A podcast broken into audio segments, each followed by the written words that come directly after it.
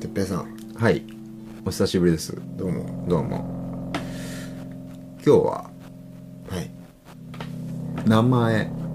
あというそうですね言葉についてテーマについて話をするそうそうですねですねいきなりねうん昴生さんのことを哲平さんって呼んでますからね、はい、そうですねどちらでも構いませんどっちがはいいいっすかいやどちらでもそうですね場合によって使い分けてください、はい、お好きになんかそう実はねはい昴生さんは哲平さんなんですよ、そうですねもともとそうなんです本名はええそっちですよね、はいでそれはなんかこうんう仏教名みたいな感じなんですか、うんなんあの坊主になるときにうん聡明っていうんですかねうん来たら来ましたへえそれは雲水終わった後ってこいやいやあの最初に雲水になる前に、はい雲水は僧侶なのでとはいはいあの得度って言って僧侶になる儀式をするんですね、おうん、でそれから修行道場に入るおうんですへえ、はいだからその儀式の時にいただいてます、なるほどはい、誰からもらうんですか師匠からもらうというへえ私の場合はなるほどそういうもんなんですねそのようですねじゃあみんなさんそういうなんていうの名前を持ってるってことですねうんそうでしょうねうんなるほど、なんかこう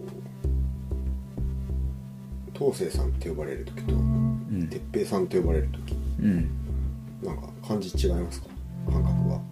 僕のはいうんあ一緒ですか、うんあそういうもんですか、うんあそうですか、はいうーん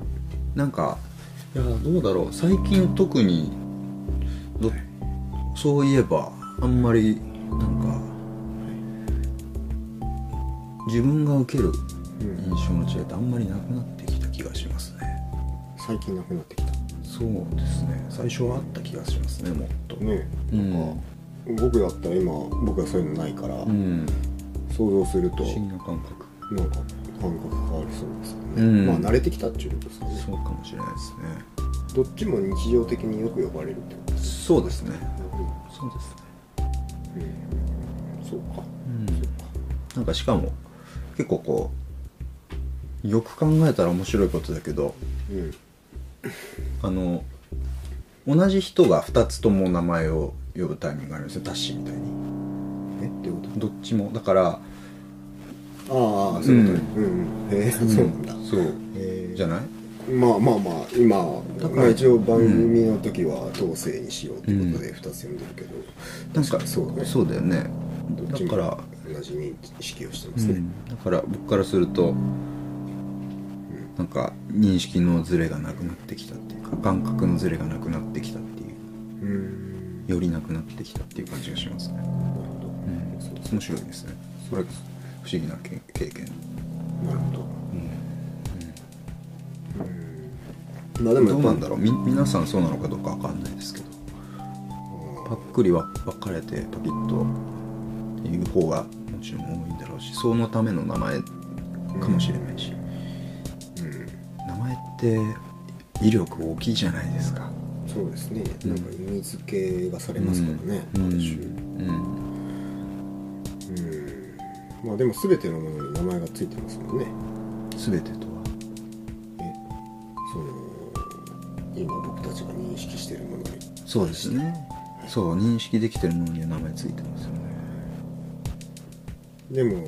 名前が付いてないものは見えてないんでしょうねそういうことなんでしょうねそんなことだらけだと思いますね座禅をするととめちゃくちゃそれよく考えましたそういえば本当ですかうんそういえばそうそうそう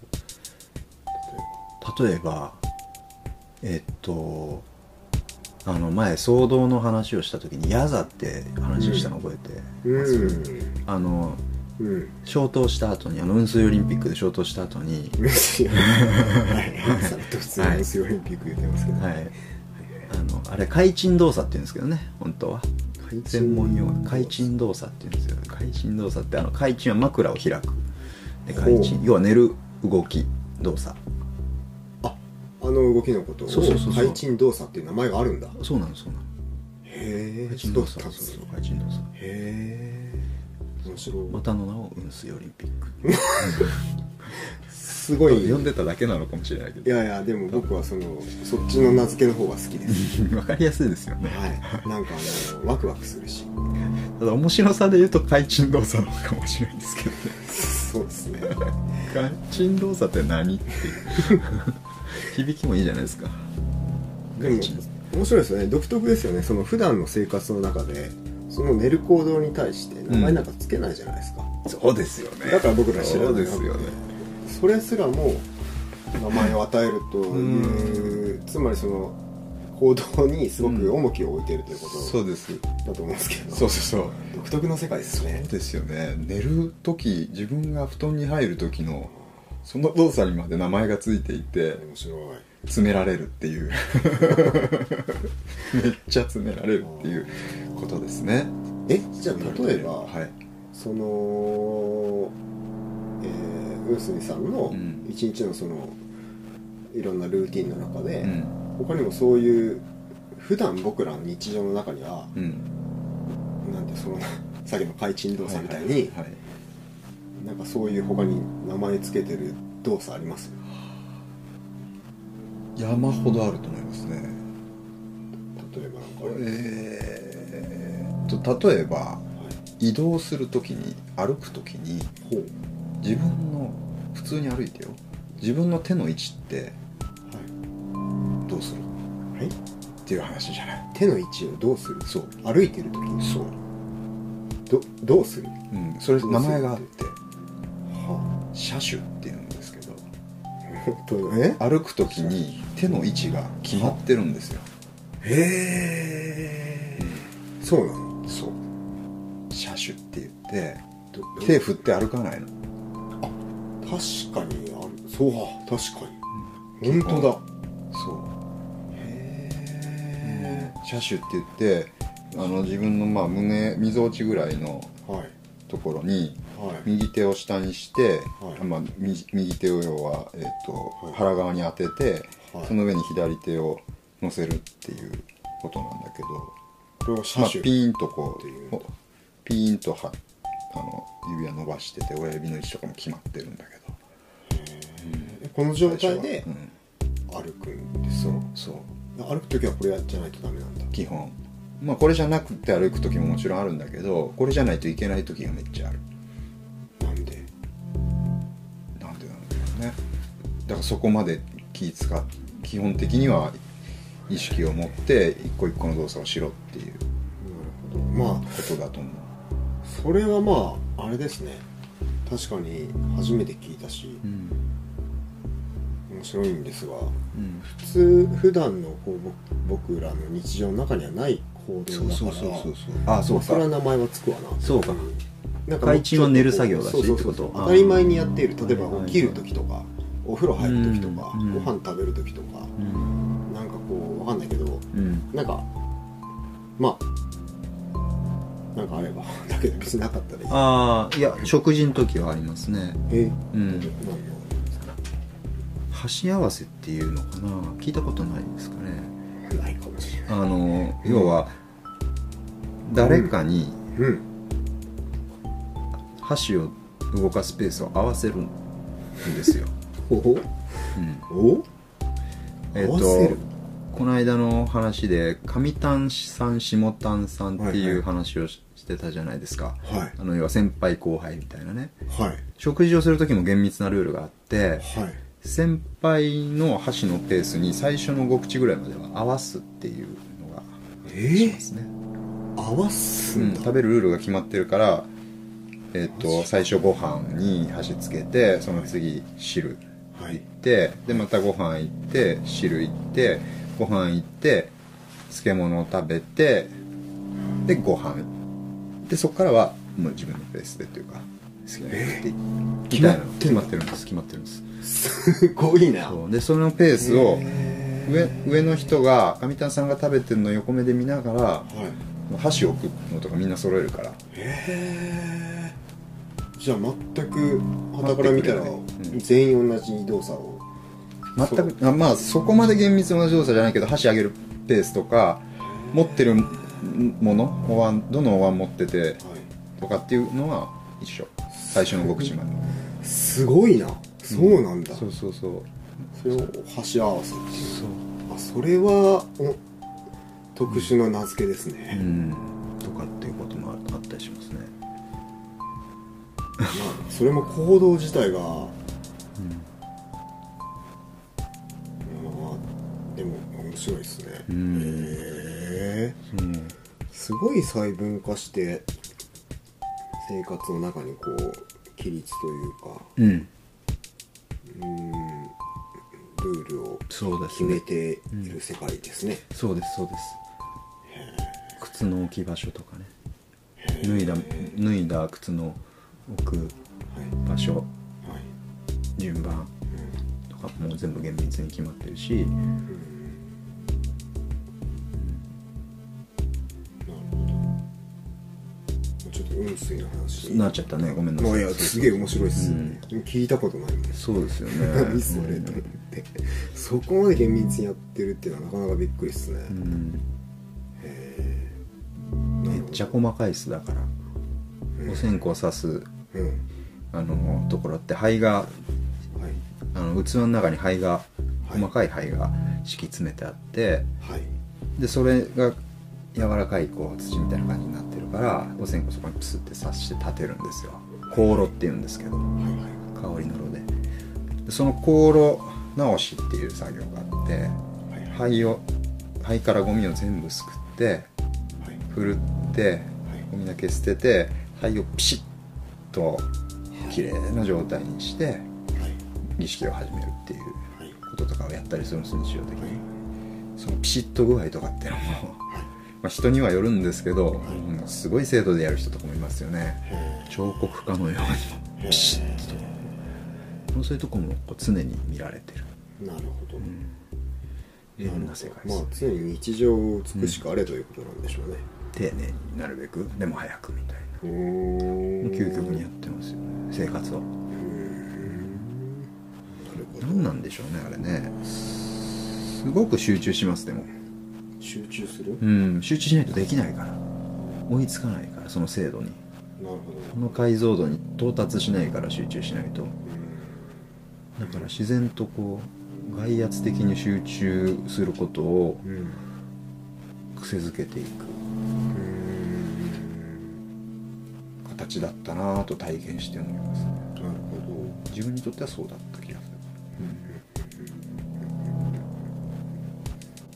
でもそうそういう不思議な動作に名前がついてますね、うんでも名前があることによってめっちゃどうん注視するわけですよねさっきタシが言ったみた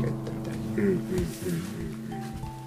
うん配置の動作うんなるほどねまあまあ名付けるっていうのは、うんそこになんてていうかこう意識を持たせるってことだからうんうんその時その場の行われるべき状態に、なんかそれぞれそういう名前がうきんっといろんな世界でついてるんだろうなって今聞いてて思いました、うんなんかお坊さんの世界にはそこにフォーカスしてるからそういうとこに名前つけてるしそうですね例えばこれなんか、えー、は鳩場鳩場築地とかなんかそういう市場とかうんああいうとこでもなんか多分独特のなんかの動作があー知らんけどねうんなんかの動作に対してう、んまあ魚を引き上げる時の動作のことに名前がついてるったりとうかさん知らんけど、うんま掘る技法だっていっぱいありそうじゃん名前タッシーのああそうですねねえ知らん聞いたことないような名前いっぱいあるでしょうよそうですね僕の解像度で、うん掘るということをずっとやってると例えば押し切りとかですよねそうそう押しながらん掘る、ほうんただ掘るっていうのだけじゃなくて、もうちょっと解像度を上げるとかうんっていうか押しながら掘るとか、表面を滑らかにするためのうん、そういうのもあるだろことうですしよねなんかそうすごいよねいう多分いろんななんだろうんう世界にそういう独特の名付けをしてたりうんするんだろうなと思いますそうですねなんかそれでよく考えるのは名前がついてないことはいつの間にか認識ほぼしないようになりつなっていきがちよなって思うんですよ名前がつついてないことに対してそう例えば赤ちゃんの時って何にも名前ついてないはずじゃないですかまだ僕らは知らないわけでしょそうねほんでいろんなものに名前があるってことを知りうん名前をつけてこう認識していくわけじゃないですかまずはお母さうんんと、うんそうだねねそうだねその時ってだから名前がないものをいっぱいいっぱい認識してたわけじゃないですか、うんうんうんだけど今はまあ見るもの触れるものに慣れたっていうことももちろんあるだろうし、うんある程度のパターンがこうう、ん生活する中ではうん触れるもののパターンって多分そんなにバリエーション増えないだろうし、そうなるとなおさら名前がないものについてうん全然認識しなくなっちゃうんだなって思ってうんうんないことになっちゃうというかね名前がないことについては。そういうことだよねなんかさ、んな何かで聞いたのなんか喋ったのかななんかほら、うん子供のあれなんか喋ったのかなちょっと、え聞きたい聞きたいいやそのさ赤子の頃、うんでうんそのさっき言ったみたいに、うん世界に名前がついてないから、うん例えばこの椅子と机うんが溶けて見えてるらしいっていうあそれ初めて聞いた要はそこにまだ名前うんの認識がないからさこれが机ですこれが椅子ですとかじゃなくて、そのへ認識としてそれが溶けて見えてるというかえそれ視覚的に溶けて見えてるのかな知らんけどいやまあよみみんな子供の頃はなんか、要要はさいあー溶けて見えてるとか一緒として見,、てるっていうこと、そうだろうねうん、ななんかでこういう話をしたのかな見たのかなみたいなけど、うんそうそうでだんだん現実世界をこう名前をつけて、うんあの分けていくみたいなうんが分かるってことだろうね風らしいみたいな分かるってだから分けるって書くじゃない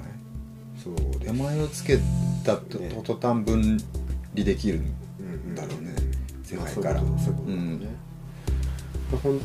からその、本当に何も知らない生まれてきたばっかの時は全部が一つに見えてる、うんううんんあーなんかでもこの感覚は面白いかもしれない、うんまあでもなそのまあ例えば、うん例えばなんかちっちゃい子供とかはさ、うんえっと なんか見えてたりするうんとか言ったりそうだねする時あるじゃん、うんでもそこにもし名前をつけてたらうんそれをそのまま認識してうん継続されるのかななんてちょっとこうふわっとあー思ったりしてはいはいはでもその一般的には名前をつけないから、てかうーんなんかそれがなくなっていくのかなみたいな、うんまあちょっとこれオカルトっぽい話なんですけどうん、あのなんか今話ちょっと全然理解できてないけどなんか俺が知ってることの中でうんこういうことなんかなと思ったのは自分の妹がいるんですけどうん妹ちっちゃい頃いっつもうんなんか風琴っていうやつと平均っていうやつが友達だっつってほうずーっとなんか喋ってんですよほうほうほうほうほうほ風琴と平均とうほうはいあのートイレとかはいはいはいでもそうだしはいはいなんか風琴平均の話をいつもしてるんでですよね一人遊びなんですけどそれ自分で作った架空の、まあ、おままごとみたいな感じはいはいあでもよく聞くなんだけどうんそういうのってさっきの話に近いそういうのかもしれないだからそれはさ名付けてたからうんえっ、と彼女にとってはうん存在してたわけだ、そう、うんしそううんん、だと思って確かに視覚的にはもちろん見えてないし見えてないことを自分本人も当然理解しているし、うん、うんでもさ、うん、視覚的にさ、うん見えてなくてさうん存在してることってうん、ばっかだよねそうだよねねそう思う怒りとかさそうだね悲しみとかさ、うんうん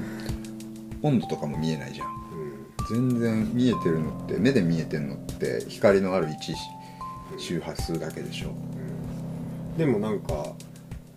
例えばさ怒りって言ったらさ、うん今僕らは怒りっていうのを名前でうん認識してるじゃん一応そう共だね通言語としてそうだねうんだから物質的には全ないないんだけどうんなんとなくその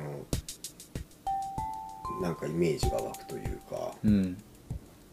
これと同じよね風琴となんだっけ平う均、ん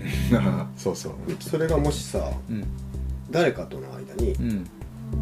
風琴平均っていうのが共通にうん名付けとしてなんかそのあったらうん今の怒りみたいにさあ風琴平均の話はできるかもしれないあそうねってことじゃないですかそうだね論理的にはできちゃうねわなんか、うんこういうのが実はいっぱいうんあるんじゃないかと思います、ねはい霊とかどうなんだろうねまああれは霊と名付けてるから霊というイメージができてるよねうんまずうんででもその多分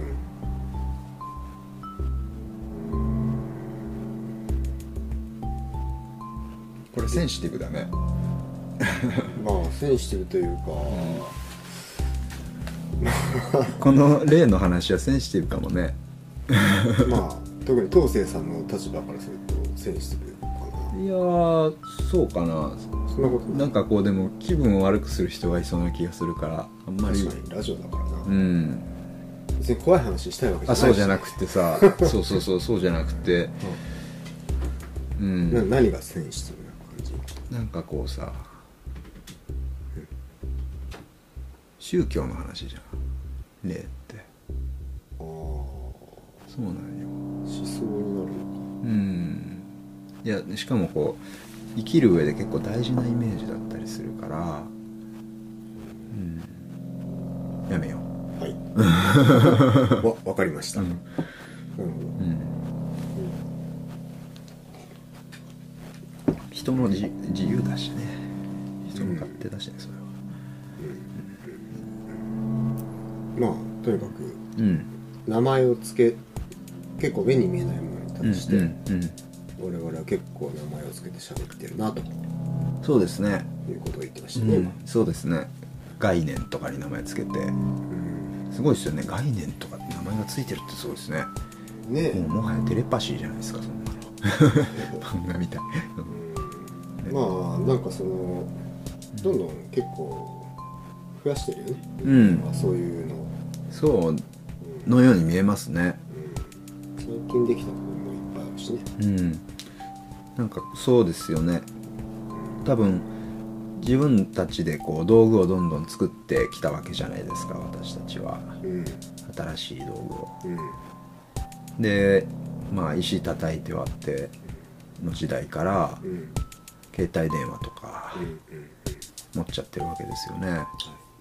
でその一気に遠くの人たちとうんうん共通認識を持てるようにどんどんなってるじゃないですか多くの人がそうですね確か瞬時ににはいはいインターネットとかいそういうことによってねそれって全く今まで人類になかった環境じゃないですかそうだねそうだね、うん全体がつながり始めるそう通信が通信っていうかその情報の交換がうんのスピードがさうんうんうんうんものすごくすごいスピードでできるようになったからうんそうすると人類初初の状況なわけじゃないですか今、うんね、うん常にですけど、うんうん、結構すごい状況ですよねそうですねめちゃくちゃ人間が一気に同じ方向を向く可能性があるからうんうん今まではそれはなかったじゃないですかはい遠くの村では全然違うことが起きてたじゃないですかまさか同じ考え方でとかにはならないでしょうんうん怖いのは喧嘩が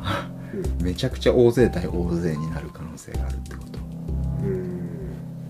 どういう戦争が大規模になったりとかさとネットワークがつながりすそぎうてそうそうそう同じような考え方を持つ人が一つになりやすいからううん今までだったらうん違う宗教だったらもうもはや話が通じないとか言語の壁もあったしうん当然ち地理的に遠い距離の人と情報交換するのってほとんどうん無理だったじゃないですかうんうんうんだから多くの人が同じような哲学とか同じような考え方になるっていうのにとてもうん時間がいったから不可能だったわけですようん物理的にってことですかそうそうに人の寿命は短いし、はいはいはいそうですねだからうん何何千年とうん今立ってる宗教が残ってるのはまあそんだけ時間かかったってことうですんうんそれがえー今ネットワークで瞬時に広められるっていうそこうとですか、そうですそうですそうすると同じことを思う人が多くなる今までで人類史上一番そういう状況になっててだからこそいろんなことを考える人がうんうんうん多い方がうんいいよねって思うんですよねうんなるほ健全そのど方がうんうんうんだから名前が減っていくのはとてもまずいことだと思うんですよねうんうんうん名前って大きいですよね名前を先に知ってたりするとものの印象ってうんすごく名前に引っ張られたりしうんしません、うんそうねうん、タッシーのだから作品うんに名前を付けるじゃないですかうんうんタイトルとかそうんすごい悩みますようですよね、うんなんか固定化しちゃうからねイメうーんジ、まあなんかその誘導誘導じゃないけど、まあ、そういうイメージを持ってほしいんだったら、うん時はうんそういう名前を付けたりするけど、うん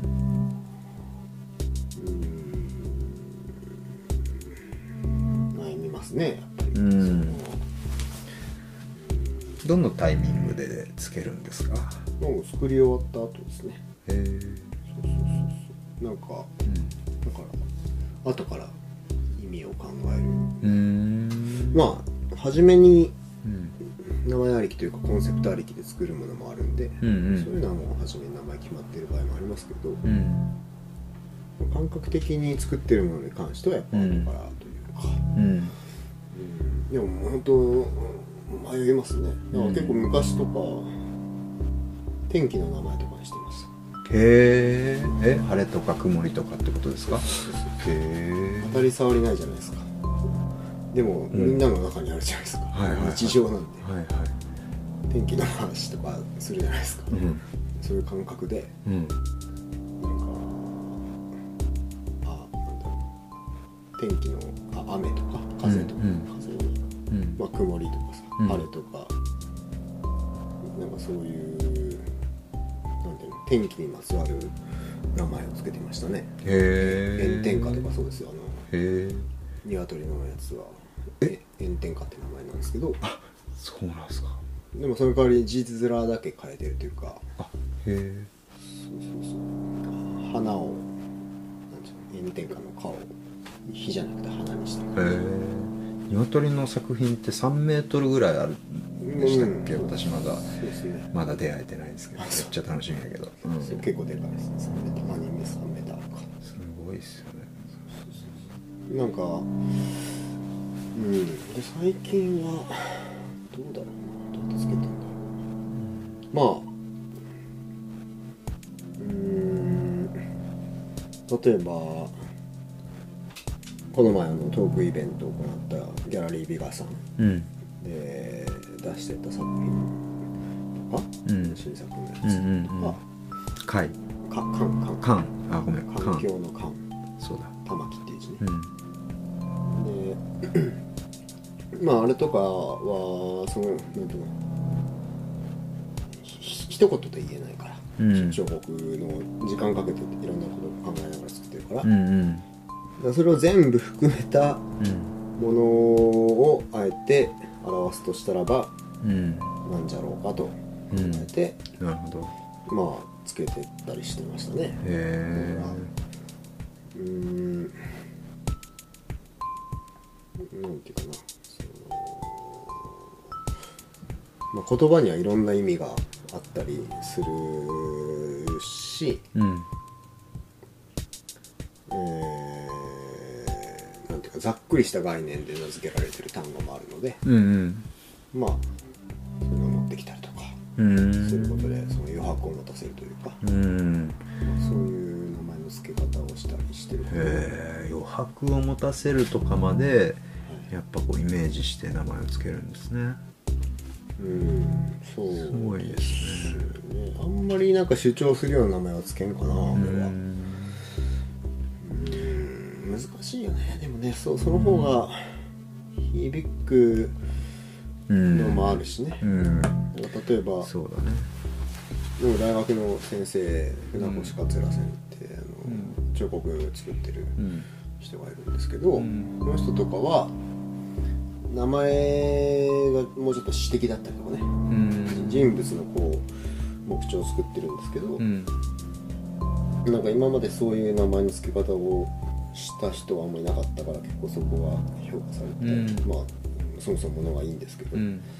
なんかこうちょっと詩的なうん詩のようなタイトルというか、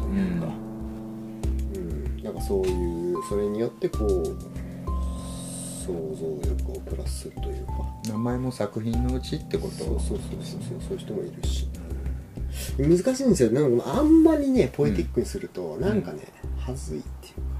うか難しい ええあれはなんていうかうんほらちょっとポエムってうんむずいじゃないですかセンスが問われるじゃないですか、うんそうですよねうん、なんでめちゃくちゃセンス解かれるでしょうね本当センスの勝負ぐらい難しいですね、うんそうそういう付け方はしないでうすね、んうん名前の威力って大きいですよねだからうん本当にだから子供とかねうん一生を背負うわけじゃないですかそうですねある種決まっちゃうわけじゃないですか、うんまあ、そういうね事件事件っていうか問題も昔はなんかあってニュースだったけどうんなんかそこどういうえ悪魔って名前ついたりとかそうそうそうああうん不思議ですねでも面白いのがあの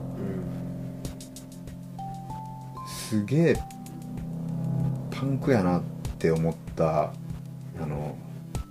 仏教の物語でしょあんま宗教の話したくないんだけど仏教の物語で言ってもいいけど、あのうん釈迦は、うんまあ、仏教の開祖と言われているうんお兄さんですよね、うん釈迦っていう人はどっかの国の王子様だったんだけど出家しちゃって、だけど、まあ、結婚うんえーしさせられというか、うんしほんで生まれたんですって子供が、うんで子供できてうわーって思ったんでしょうねあの名前をおはラーフラっていう名前つけて、はいどうやら意味ははいなんかこう自分を束縛するものみたいなえー、あ大きいことうん息子にそんな名前つけちゃうのなどかうなでかすか自分勝ってもいいとかやひねどいなと思いますよね すごい世界が大問題ですよね結構自分視点で見えてますねなるほというお話もありますんで、まあそれで表現してるって言ったらどうん天才的やなとも思うし 後の人が作った物語かもしれないけどね、まあ本当かどうかわかんないけどねうん、で面白いですよねそういうこう伝説に準拠してるわけですから、えその物語っていうのはさ、うんえーもうあ残ってるのか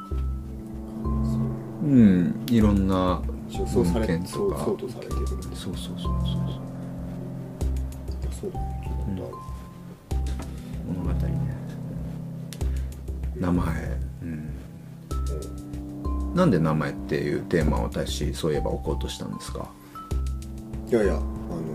ー、東勢さんのことを僕がラジオで「あーてっぺい」って言っちゃってるなとそ思っうてかはいあのー、まあ気な何回も聞いてたら多分気づくと思うんですけど、うんそうそうまあなんかそれの説明もかねああ一そう応で名すね前の回やったらいいかなってうんはいはいはい思いましてそうですねはい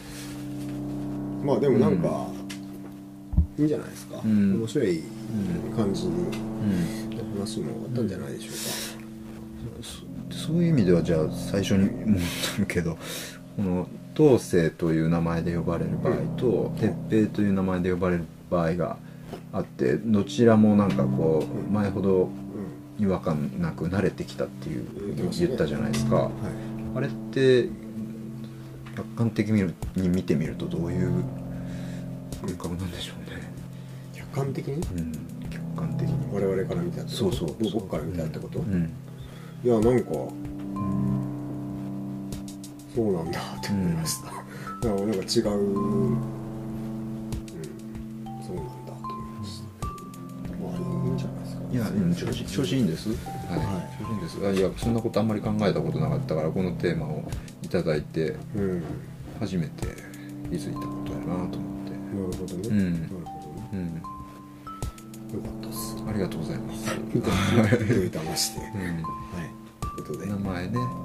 まあいいんじゃないでしょうかこんな感じでねはい、はい、はい、ということで、えーここまでお聞きいただきありがとうございました。